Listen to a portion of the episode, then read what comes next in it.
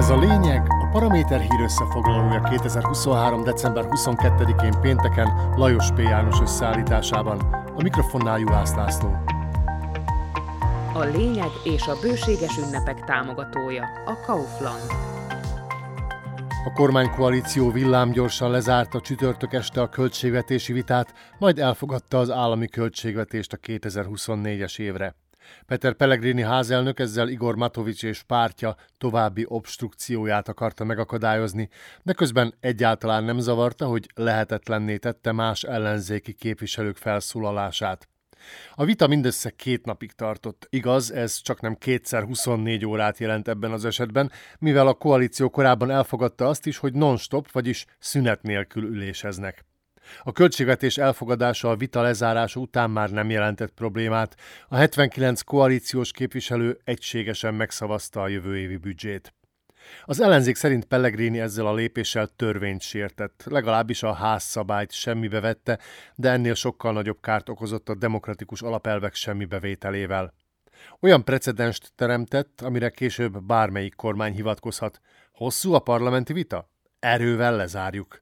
Az a jelenlegi koalíció esetében nem nagy kérdés, hogy a képviselők megszavazzák-e, amit főnökeik mondanak nekik. A főnökök, vagyis Robert Fico, Peter Pellegrini és André Danko ebben a kérdésben egységesek voltak, mindhárman készségesen feláldozták a demokráciát a költségvetés gyors elfogadása érdekében. A demokratikus elvek megsértése mellett komoly csapást jelent az országnak a költségvetés elfogadása is. Ez az az eset, amikor nyugodtan ki lehet jelenteni, hogy jobb lett volna, ha költségvetés nélkül vágunk neki a 2024-es évnek. Ladislav Kamenicki pénzügyminiszter szerint a hiány csökken az idei 6,52 százalékról 5,97 százalékra, ami megfelel az uniós előírásoknak. A költségvetési tanács szerint azonban a pénzügyminiszter rosszul számolt, és a jövő éves 7,8 milliárd eurósra tervezett hiány még az ideinél is magasabb lesz.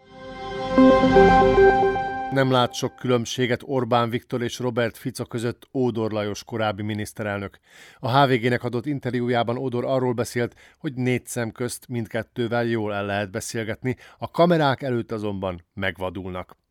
Normálisan el lehet vele beszélgetni négy szem közt, aztán amikor kimegy a média elé, mondja a magáét, jegyezte meg Ódor Orbánról. Miniszterelnöki kinevezése után a szlovák nacionalisták bírálatára számított leginkább, de kiderült, hogy a magyar nacionalistáknak sem tud a kedvében járni.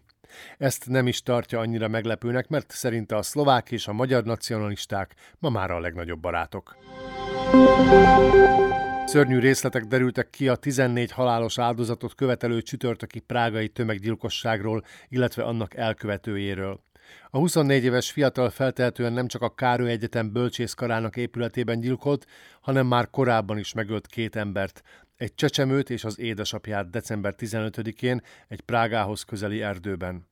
A rendőrök szerint a 14 halálos áldozatnál sokkal több is lehetett volna, annyi fegyvert és lőszert vitt magával a gyilkos. Az elkövető gyors pacifikálását segítette a rendőrség gyors beavatkozása is. A bejelentés után 20 perccel már halott volt az elkövető. A cserendőrség ma nyilvánosságra hozott egy rövid videót az akcióról. Döbbenetes részleteket mondtak el szemtanúk magáról a lövöldözésről is.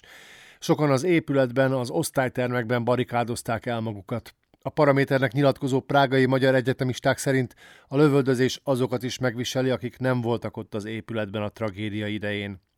A prágai tömeggyilkosságnak lehet közvetlen hatása Szlovákiában is. A belügyminiszter fontolgatja a fegyvertartás feltételeinek szigorítását. Nem kellett sokáig várni az új kormány első korrupciós botrányára. Igaz, a rendőrség szerint maga a bűncselekmény még 2016-17 táján, tehát Robert Fico harmadik kormányzása idején történt. A NAKA Miroslav Kocsant, az általános egészségbiztosító akkori vezérigazgatóját gyanúsítja a mintegy 160 ezer eurós korrupciós ügyben.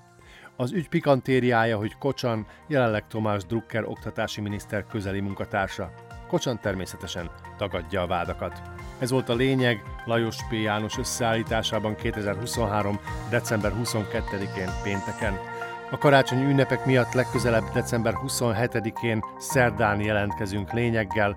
Addig hallgassák podcastjainkat a Paramédia rovatban, illetve a Spotify, az Apple Podcasts, a Google Podcasts és a Podbean platformjain.